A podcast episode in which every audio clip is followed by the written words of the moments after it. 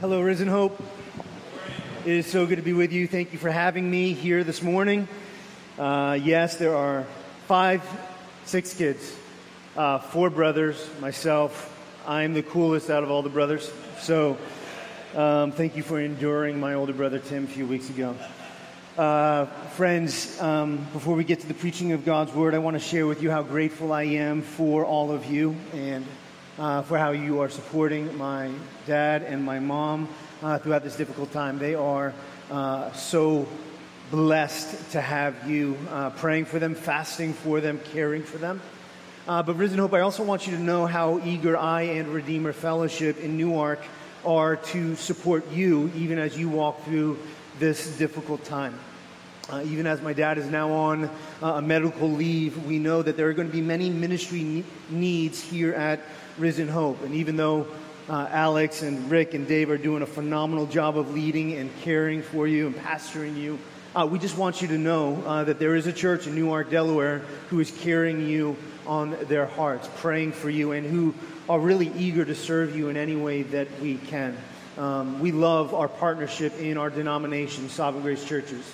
Uh, and that denominational partnership should function in times like this. And so we're very eager uh, to serve you. And we want you to know that as you support my parents, we are here to support you as well.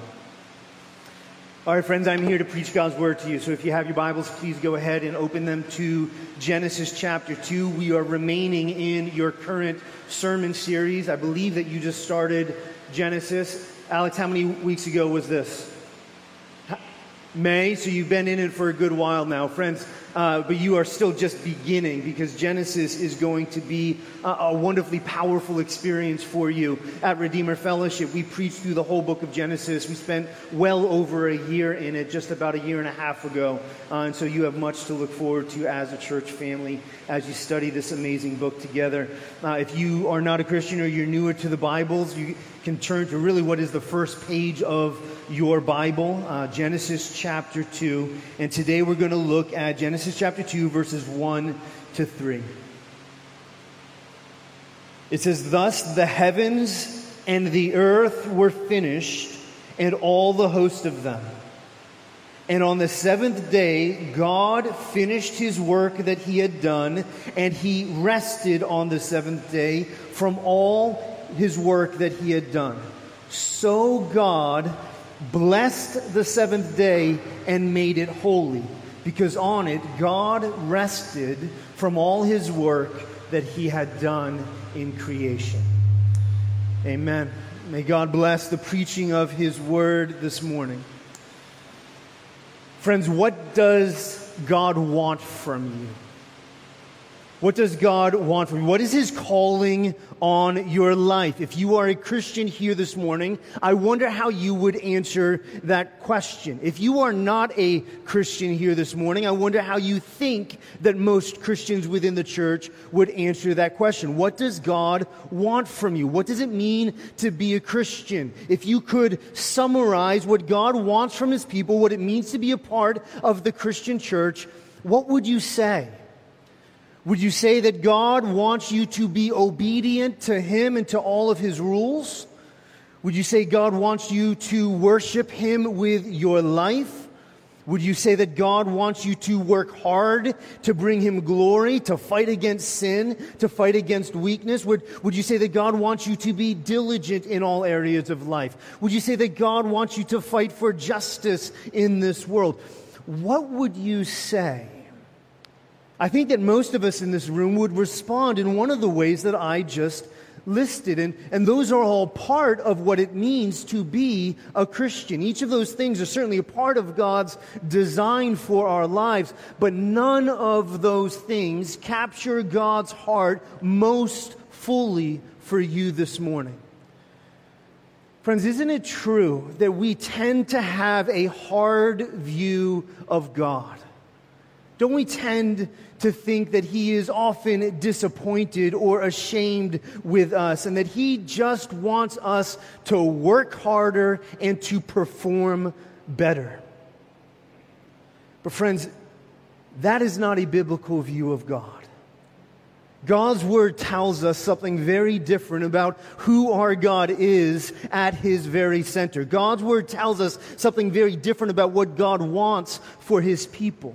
And so if a coworker or a neighbor comes up to you and says, Hey, I, I know that you're a Christian. I see something different about your life. Can you tell me what it means to be a Christian? What would you say?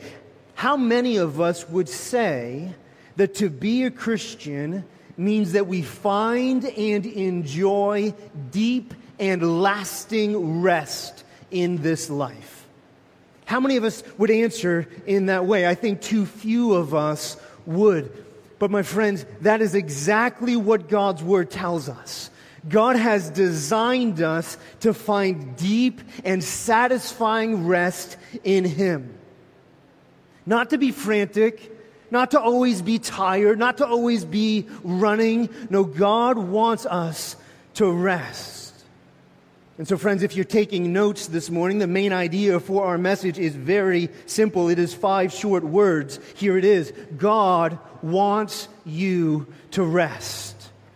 God wants you to rest. That's it. That's God's desire for your life. And we're going to seek to prove that today through this text and throughout God's word and we're going to do it by looking at four points, okay? Point number one, the picture of rest. Point number two is the pattern of rest. Point number three, the person of rest. And point number four, the pursuit of rest. That's where we're headed this morning. Let's begin with point number one, the picture of rest. Look at verse 2 in this text. It says, And on the seventh day, God finished his work that he had done, and he rested on the seventh day from all his work that he had done. Now, folks, many of us are very familiar with these first chapters in Genesis. And we, so we know very well that after six days of speaking this world into creation, God rested. This part of the story is very familiar to us. It's not a surprise. But listen, think about reading this for the first time. Think about reading this without any prior knowledge of the Bible. If someone was to read this without any prior knowledge of the story, I think that this moment of God resting would stand out to them a bit more. Don't you think? I mean, after reading chapter one, which you have been studying over the last month, after reading chapter one, this should stand out to us. Chapter one does not paint a picture of a God that needs to rest. He just spoke the galaxies into existence with his words without even lifting a finger. He did it with such ease and with such power. But now he's resting? Does verse 2 mean that this God that we just sang to might not be as strong as it first seemed? Does this God need to rest? Does he get tired? Well, friends, this picture of God resting in Genesis chapter 2 is supposed to stand out to us in this way. It is included right here at this point in the story for a very intentional purpose.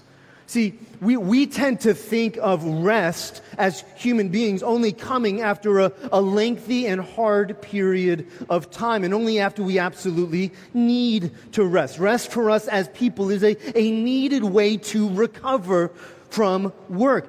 But what we see here is that rest for God is not the same as rest for us. No, rest for God is a state of being, not a necessary practice.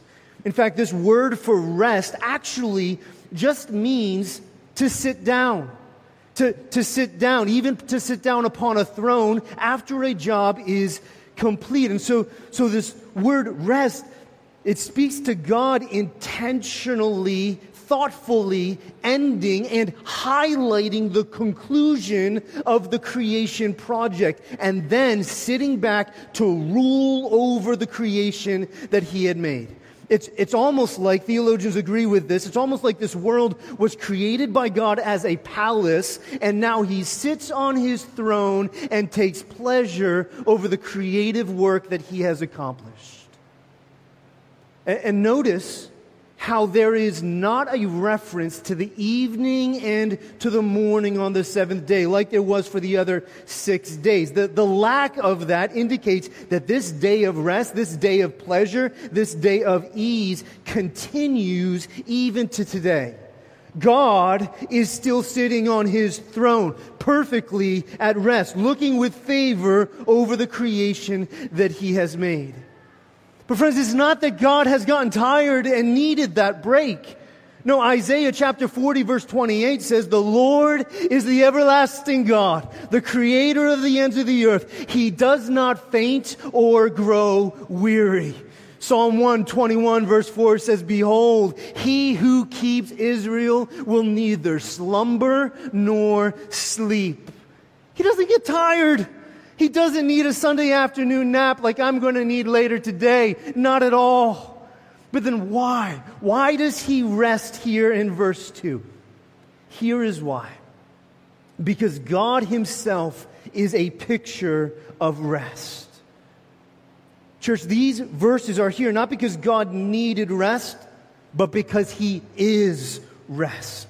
The, the, the, creation of this universe and the creation of humanity in his image were not difficult for him. They did not drain him of energy. No, they just flowed out of the abundance of who he is. And he did not need to recharge after he was done. Listen, God taking time to rest speaks less of his need and more of his abundance even as he continues to sustain the world by the word of his power, as Hebrews chapter 1 says, even as he continues to sustain it, he's doing it perfectly at rest, perfectly at peace.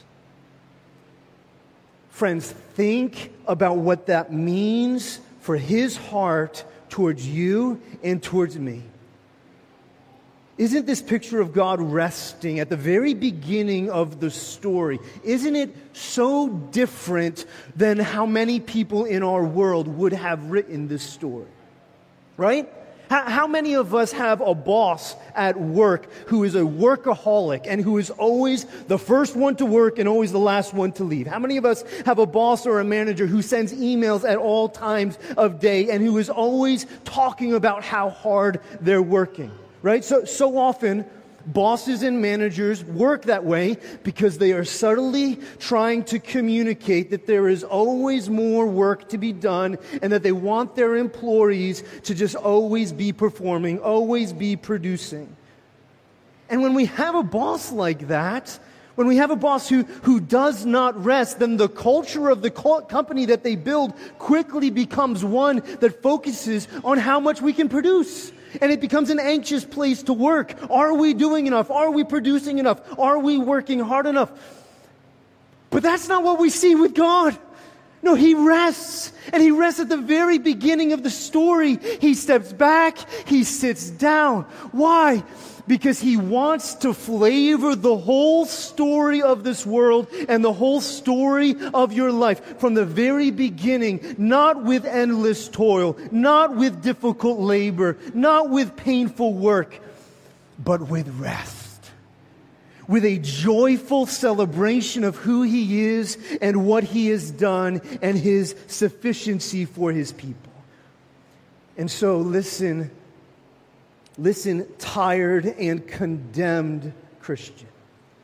Listen, Christian brother or sister who always feels like they are not doing enough for Jesus.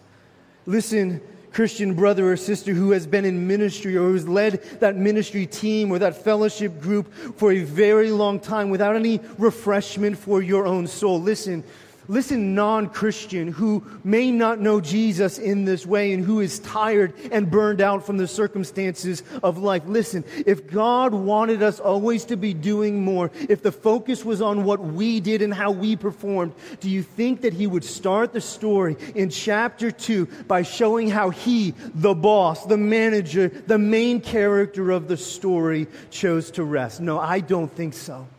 But that's what He did because he is the perfect picture of rest and because he wants the story that he is writing with our lives to be about his people finding and enjoying that same gift of rest. He is the perfect picture of rest. And that brings us to our second point now, point number two, which is the pattern of rest. And so it should be asked do we get this whole idea of, of God's rest being central to, to his heart for us? Do we get this whole idea and this theology from these three verses or alone? Or do we see it elsewhere in Scripture? Well, yes, we see God's heart for it here in these three verses, but no, it is not limited to these three verses. We see God's heart for us to rest in many other parts of Scripture as well. And so let's consider together the pattern and the theme of rest throughout your whole Bibles, from Genesis, which we're studying, to Revelation, the book that Stevie wrote, read from earlier this morning. Let's consider the theme of rest. We have five things to point out. First, we see that the pattern for rest is set right here in chapter 2, verse 3, when it says, So God blessed the seventh day and made it holy. Those two words, blessed and holy, are very important. We have not seen God bless any other day of creation up until this point. The only other thing that we have seen God bless is the people who he has made in his image, up in chapter 1, verse 28. And so this blessing here stands out. It is significant. And, and when it says that he made this day holy as well, it means that he, he set this day aside. He set it apart for a specific, special purpose. Clearly, clearly in these verses, God is wanting us to see that His rest has significance for us in this world. It's, it's part of God's central design for humanity. And chapter 2, verse 3 is really just the, the beginning, just the start of a pattern and theme that we begin to see throughout the rest of our Bibles. Now, we know that the perfect rest that God had created in the Garden of Eden did not last. We know that that perfect rest was lost because of sin. We know that just a few paragraphs later, a sin will enter into this world and it will ruin the perfect peace and rest that God had designed for his people. Adam and Eve are cast out of the Garden of Eden. The, the Garden of rest and peace is now lost to humanity. But folks, the picture of rest is not forgotten. The pattern continues and God ensures that it will. Have you ever seen a good mystery movie where, where you get to the end of the movie and then you're able to, to figure out, oh, the clues to the end were really present all the way through the whole story. I'm just seeing it more clearly now. Well, that's what we have in our Bibles. Once we realize how central God's heart of rest is for his people, once we see it here at the beginning and at the end, we begin to see, oh, it's, it's sown throughout all of God's word, reminding us of God's heart for us. And so, second of all, we see the pattern of rest and that God begins to make his promise about rest. And so later on in your study of the book of Genesis, in Genesis chapter 12, when God calls Abraham, he describes the place and the position of blessing for Abraham and his family, and it is very reminiscent of the Garden of Eden and the blessing that he had given to Adam and Eve. And then later, when Joshua takes over for Moses and leads Israel into the promised land, God says to him, He says to him, The Lord your God is providing you a place of rest, and He will give you this land. That's Joshua chapter 1, verse 13. The goal, the promised land was all about rest, and God had promised that they would get there. Third, we see the pattern in that the opposite of bondage in God's word is described as rest. And so, as you continue through the book of Genesis and into the book of Exodus, when we hear Moses talking to Pharaoh, king of Egypt, about releasing God's people from their slavery, Pharaoh says to Moses, he says, Moses and Aaron, why do you take the people away from their work, from their labor, and you make them rest from their burdens. So, the opposite of slavery, the opposite of endless toil, the opposite of bondage, both physically and spiritually, is seen as rest. Fourth, we see the pattern of rest very clearly in the tabernacle and in the temple.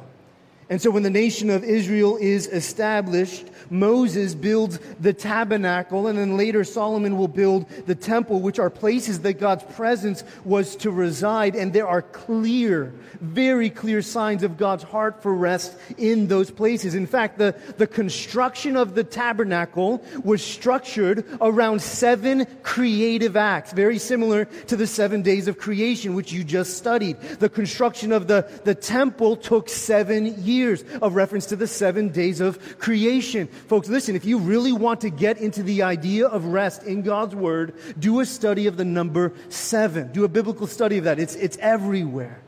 But, but the tabernacle and the temple were clearly designed by God as symbols of the original creation and the rest that was there. And they were a reminder of the time when God resided with his people in perfect peace and rest.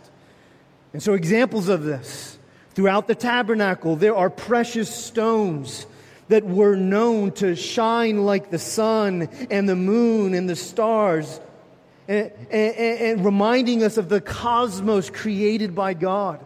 On the curtains within both the tabernacle and the temple, there are images of flowers and trees and fruit. Right outside the Holy of Holies is the lampstand, which was designed as a tree. Folks, listen, when, when God instructed his people to make the tabernacle and the temple in this way, he was not just being a really good interior designer, making beautiful things for the fun of it. No, all of this garden imagery is a reminder to everyone who saw the tabernacle and the temple that where God's presence resides, there is rest, there is peace for his people. It was designed to remind them of the Garden of Eden and the rest that had been lost and the hope of that rest one day being restored. And then both the tabernacle and the temple are seen as places where God's presence itself was to rest. In fact, when the people of Israel were going up to Jerusalem to worship the Lord, Psalm 132 says that they sang a song and that they said these words The Lord has chosen Zion, He has desired it for His dwelling place. This is my resting place forever. Here I will dwell, for I have desired it. God wants to rest with His people. Fifth, the pattern of rest is seen in that rest is actually an act of obedience and even confession before God. And so once God establishes the law with Moses and the, the, the, the, sign of the covenant that he made with Israel was for them to faithfully keep the Sabbath day, to rest once a week, to not work, to not labor. They were to pattern the rhythms of their lives after the God who rests resting became a very clear sign of Israel's solidarity with God. Earlier this week, I was reading in the book of Nehemiah in my devotions, and I saw how once Nehemiah brought the exiles of Israel back from exile in Babylon back into Jerusalem, there was a lot of work that needed to be done. The wall needed to be built up, but the very first thing that they talk about is doing honor to the command from God to rest, to honor the Sabbath. And then as you go through the prophets, Isaiah and Jeremiah and other prophets, they are regularly calling the people of Israel back to honoring the pattern of Sabbath rest. Why? Why? Because rest, to rest is to understand God's heart for you, and it is to trust Him most fully. Alex, can I get some water? Thank you. Folks, listen to this quote from R. Kent Hughes. He says, The seventh day stands apart in solitary grandeur as the crown to the six days of creation. This indicates not only, thank you so much, this indicates not only immense literary craft, but deep theological significance. From the beginning of creation, the seventh day was central, not only to creation, but to the ultimate destiny of God's people. Isn't that good? Church, God wants us, God wants you to rest. He has promised it to you. He has given you reminders of that rest, and He is working now to bring it about in your lives. Which brings us to our third point. Point number three the person of rest. Do you all know who Sean Spencer is? Yes, very good. I'm not saying that he is the person of rest, but good old Sean and Gus from the TV show Psych and their, their mystery adventure, adventures. I, I recently watched an episode of Psych where, in the midst of, of solving a mystery, Gus finds Sean Spencer stuck on an elliptical machine working out. And I say that he is stuck there because on that elliptical machine, there's a note that says that there is a bomb and that if his heart rate goes below 150 beats per minute, that bomb is going to explode. And so there's Sean Spencer, sweat like flying off of him, just going, going, going, refusing to stop because he thinks that something's going to explode only to find out that Juliet had just put that note there as a way to motivate him in his workout. There was no bomb. But, folks, I feel like that is how we can be as Christians. We have this view of God towards us that if we don't sprint in every area of life, if we don't almost burn ourselves out as Christians, that God is going to blow us up. And the result of that is that the church can be filled with people who are always tired, always discouraged, always condemned, tired, and on the verge of burning out. But, friends, what we are seeing together today is that this is not God's heart for us. This is not God's heart for us in the Old Testament, like we just saw, and this is certainly not God's heart for us in the New Testament. Yes, perfect rest had been lost. Yes, part of the curse against our sinfulness is that we would labor and toil in this world in a seemingly endless way day after day. Even as the Old Testament comes to a close, rest seems to be far away from the people of God. Jerusalem and the temple are, are, far from what they once were. The people of God are not in a good place. Sin seems to have ruined everything. But friends, that is not the end of the story. Amen. Then we turn the page to the New Testament. Jesus enters into the story. Jesus, the very Son of God. Jesus, the one who was there at creation and who sat down on his throne and rested on the seventh day from creation. The same Jesus stands up again. He stands up again and he enters into this world because he has a new work of, of creation to do, a work of redemption. He stands up and he enters into the world that he has made as a little baby. And what is his goal as he enters this world? What is his mission here on earth? His goal is to restore his reign of rest in our lives, in our hearts, and to this world. His goal is to end toil and pointless labor. His mission is to become our Sabbath rest again. Indeed, this is what Jesus himself says. Matthew chapter 11 verse 28, he says, he says, come. He says, come to me all who labor and are heavy laden, and I will give you, say with me, church, rest. He says, Take my yoke upon you and learn from me, for I am gentle and lowly in heart, and you will find, say with me, rest for your souls. This is Jesus. This is why he came. He came to give you rest. And how did King Jesus give us that rest? He gave it by working on our behalf, by living the obedient life that Adam and Eve and that you and I could never live, by being perfectly righteous, and then by dying in our place.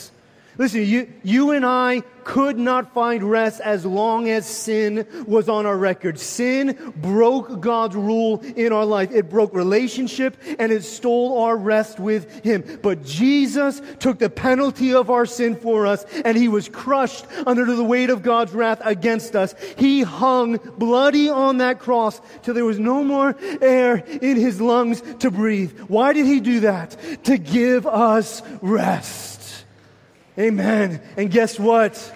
He accomplished his purposes. Mission accomplished. God's word says that he rose from the dead. The curse of sin could not keep him in the grave. He rose from the dead, and the scriptures say that he is now the first fruits of a new creation order, one marked by rest. And do you know what Hebrews chapter 10 says? Hebrews chapter 10 says that he ascended back to his Father in heaven. And what did he do there? He sat down again. He sat down at the right hand of the Father. He sat down. He rested from his work. Why? Because the work of redemption, the work of your salvation was complete. Mission accomplished.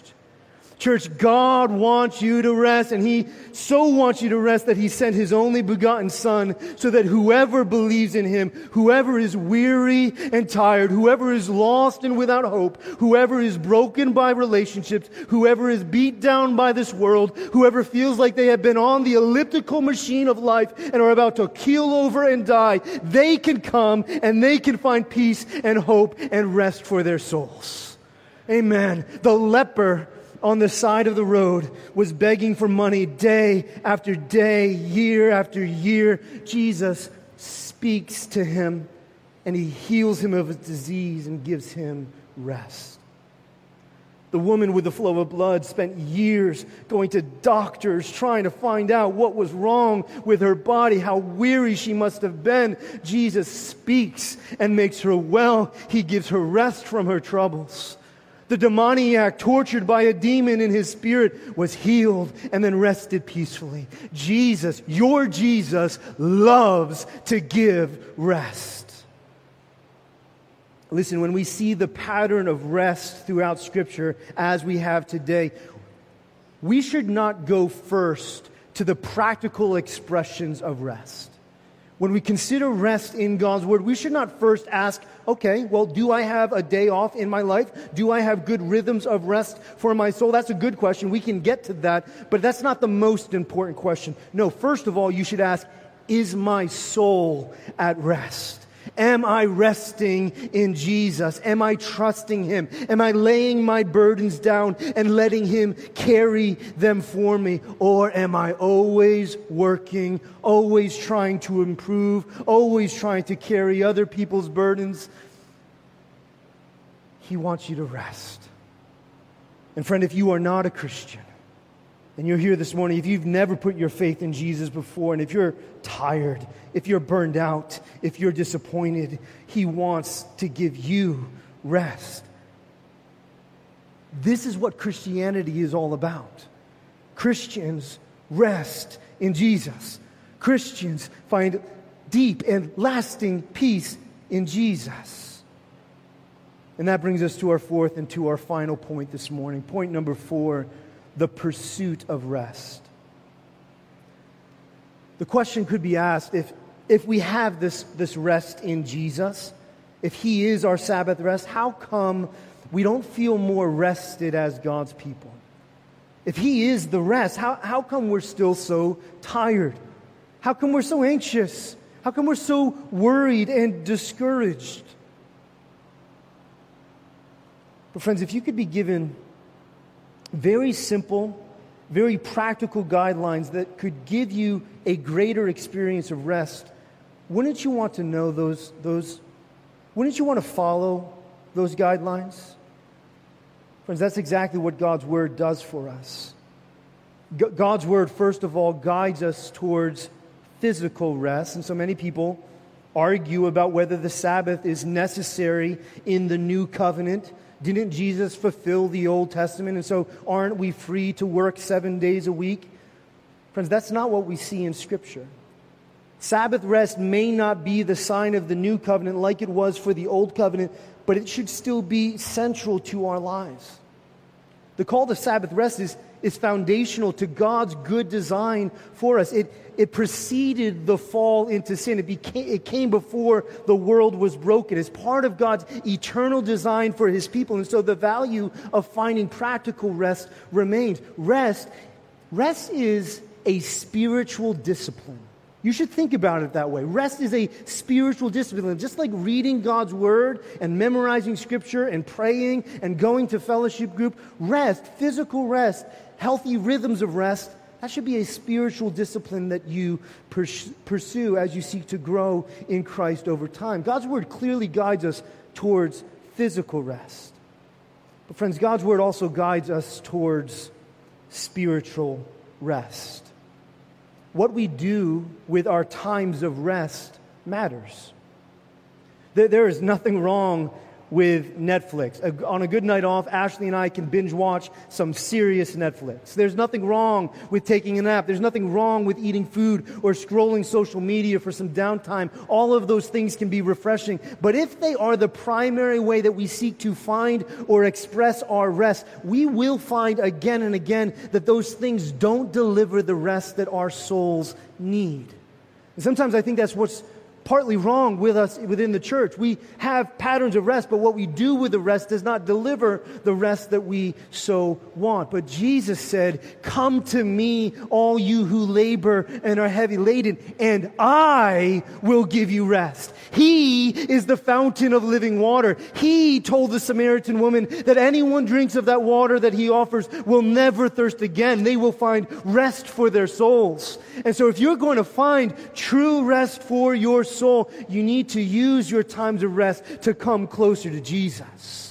We need to read His Word in order to remind ourselves that He is rest for our souls. We need to pray in order to ask Him to help us to rest in Him more. We need to fellowship with others in order to have a foretaste of the ultimate rest of heaven and the community of heaven. We need to rest from technology. We do. We need to turn off our phones and take a walk in God's beautiful creation to remind ourselves of how He designed this world to be a place of rest for our weary souls. We, don't, we need to not have our kids in a billion different activities. And we need to train them to, to find rest and healthy rhythms for their lives. We, we need to go to church. We need to prioritize the local gathering on a weekly basis because it's where we find our rest in Jesus again together. Through the singing, through the preaching, through the sacraments, we remember that as busy as this last week was, here we are as God's people, setting our eyes on Jesus, who is our Sabbath rest. And you say, Joel, how are you going to end a message on rest by talking about these things that we need to do? Well, friends, Hebrews chapter 4 says that as Christians, we are to strive to enter God's rest. That does not mean that we need to earn God's favor. It means that once God has saved our souls from our empty striving, there are ways that we remain in that place of rest until the final day when we experience His perfect rest. And those days are everything we just talked about and more from His Word. And so, Risen Hope, during this season of trial and suffering and pain, let us be intentional to place ourselves and our families and our whole church family where we can remember together who the God of rest is and how he wants rest for our souls. Let's pray. Father in heaven, we thank you that you are the God of rest. We thank you that you so want to restore our experience of rest, that you sent your only begotten Son, Jesus, who said, Come to me, you who are weary and heavy laden, and I will give you rest. Father, help us to come to Jesus in our brokenness. Maybe in a new way today, in a way that we never have before. Help us to come to Jesus, to confess our sin, to confess our striving, and to ask Him to be our hope, our peace, and our eternal rest. And as we do, Lord, uh, give peace to our souls. Give peace to this church family as they labor side by side, as they pray earnestly for healing, as they endure trials day by day. Give them rest in Christ Jesus. We pray in Jesus' name. Amen.